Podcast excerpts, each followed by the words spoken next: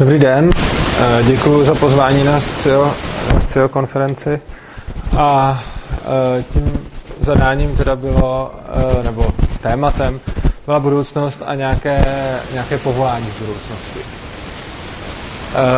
Jak už tady přede mnou mm, se zaměřovali moji předřečníci a já jsem to tak trošku očekával, že se to bude směřovat technologicky, tak já o technologii bych taky něco málo řekl, ale potom bych se podíval na jiný úhel pohledu, protože si myslím, že budoucnost zdaleka není, nejsou jen technologie, ačkoliv o tom často tím způsobem uvažujeme.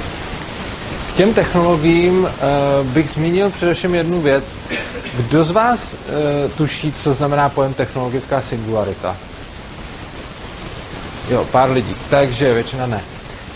Uh, teďko máme nějaké, řekněme, technologie a nějakou umělou inteligenci, přičemž umělá inteligence eh, je hrozně zajímavá v tom, že když tomu člověk nerozumí, tak vypadá neuvěřitelně okouzlujícím způsobem.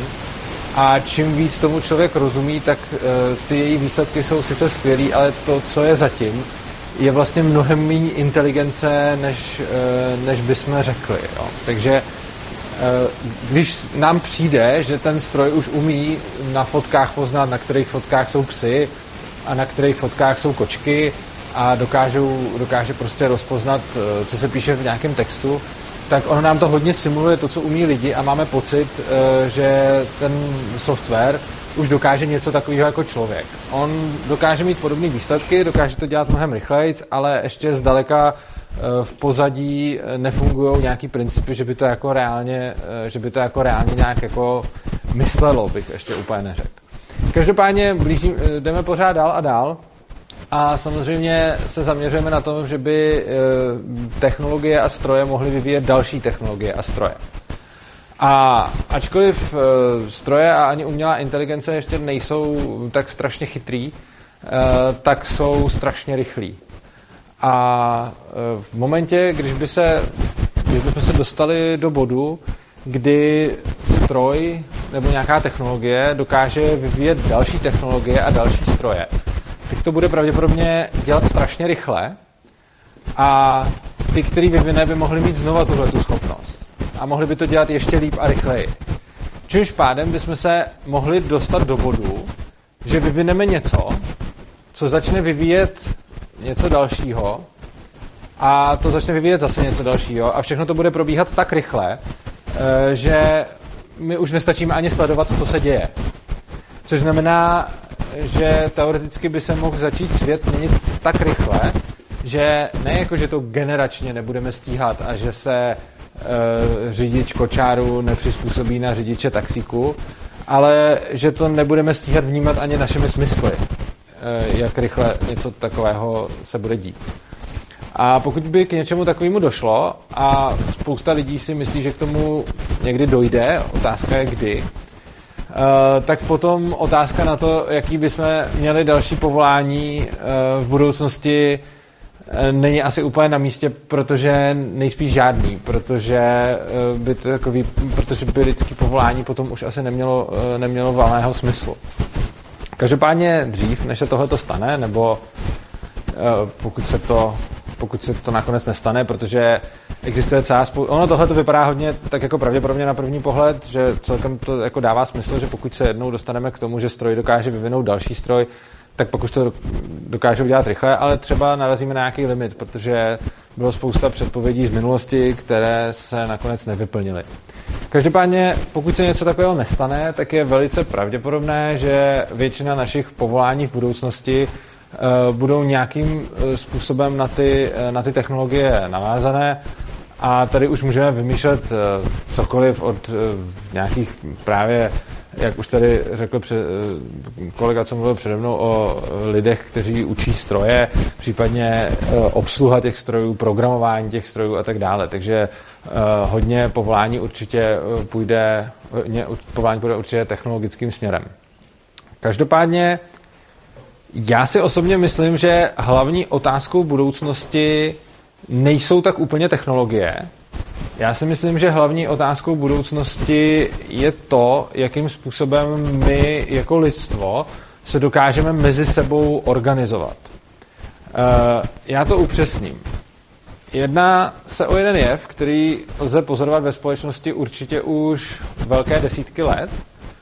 A je to jev, kdy vlastně z dost svobodné společnosti, kdy, mm, a teď nemyslím zrovna tady jako za komunismu, myslím celkově na světě, kde zrovna třeba nebyly země toho východního bloku, kdy lidi mohli žít dost svobodně a nekontrolovaně a mohli si žít svoje životy, eh, máme tendence neustále víc a víc regulovat eh, zákony a legislativou to, co lidi dělají.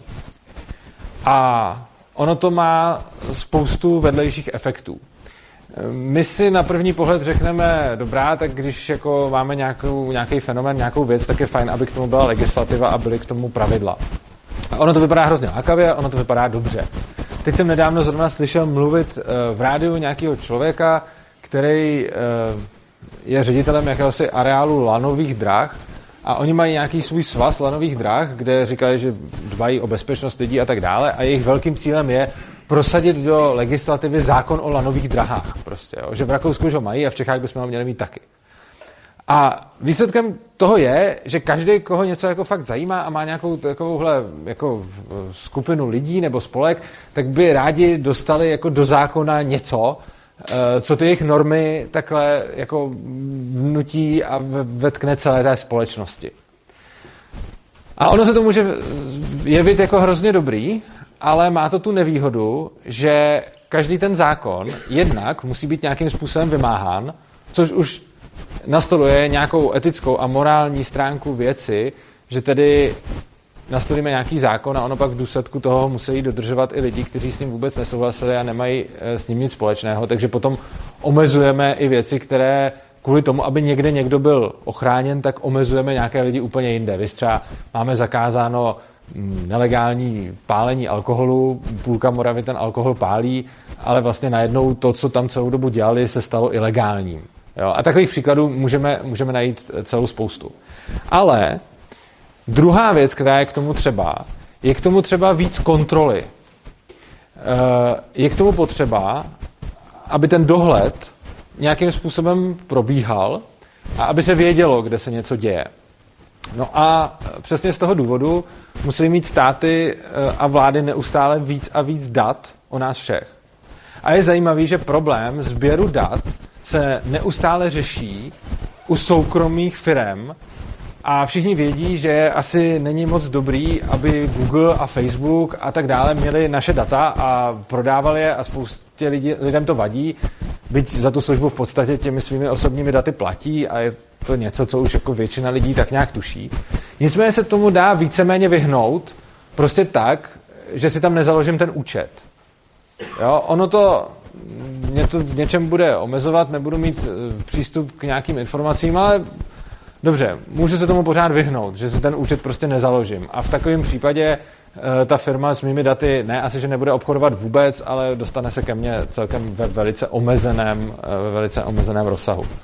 Problém je, že stát má dat o člověku neomezeně, má je o nás všech a má je povinně a má je už od narození a už když se narodíme, tak nám přidělí to číslo a následně monitoruje naše ekonomické aktivity, monitoruje naše vlastně veškeré aktivity a neustále, když potřebuje víc dat, tak si na to prostě vydá legislativu a my mu ty data dáme.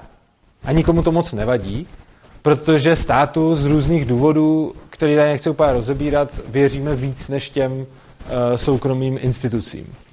Jenomže tohle začne být problém v momentě, kdy čím víc bude digitalizovaná státní zpráva, tak tím víc bude na nějakém místě spousta povinných dat o všech a z toho se nemůžeme jako unsubscribenout a tam se nemůžeme nezaložit. Jo?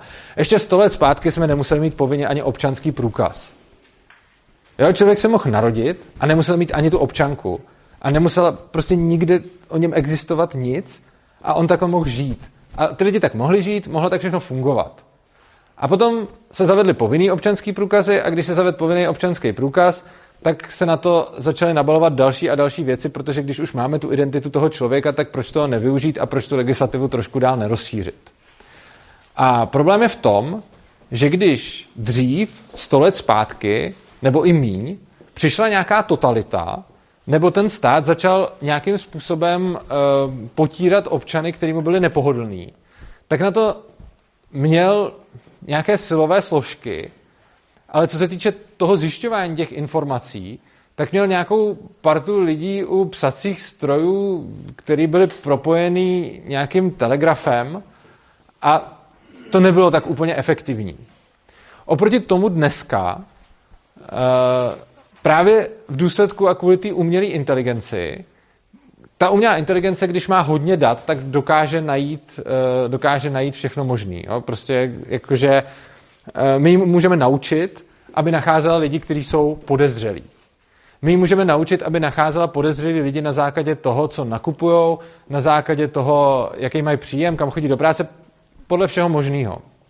A ten problém podle mě nastane celkem nevyhnutelně, pokud nezměníme nějaký diskurs té společnosti, který momentálně ukazuje na to, že kdykoliv vidíme, že máme nějaký problém nebo máme něco, co by se nám mohlo líbit nebo nelíbit, tak automaticky si řekneme dobrý, na tohle to by bylo fajn napsat legislativu. V momentě, kdy se tohle stane, tak následně stát potřebuje nějaký data od lidí, potřebuje na to nějakým způsobem dohlížet. A data, která vybere za účelem čehokoliv, můžou být následně využita za účelem jakýmkoliv jiným. Jakmile je tam jednou má, tak už je využívat může jak chce. A já jsem si v podstatě jist, že není možné zabránit zneužití, pokud tam těch dat už bude příliš mnoho. My můžeme vymyslet celou spoustu různých ochranných mechanismů a pojistek a podobně, ale tomu zneužití podle mě nezabráníme, ve smyslu, že ať už to zneužití bude tak, že ty data někdo ukradne, ale daleko spíš si myslím, že to zneužití může přijít z vůlí z hora, případně z vůlí nějakých uh, úředníků a podobně. A to, před čím bych rád ohledně budoucnosti varoval, je uh, sběr dat a jejich následní využití nikoli v soukromýma firmama, protože o tom všichni tak nějak víme a je to problematika široce diskutovaná. A je pravda, že třeba řekněme starší generace o tom za stolik netuší, ale myslím si, že už většina mladých dneska tohle to chápe a je s tím nějakým způsobem konfrontovaná. Jiná věc je, že se podle toho nevždycky chovají, ale to povědomí do světa nějak proniká.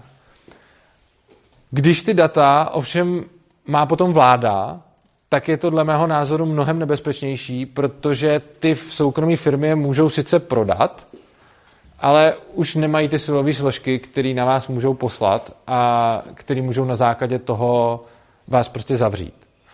A čím víc těch dat budeme tímhle způsobem střádat, tím snažší bude potom nastolit jakoukoliv totalitu a to nemyslím takovou totalitu, že tady začnou prostě jako chodit nějaký gestapáci od domu k domu.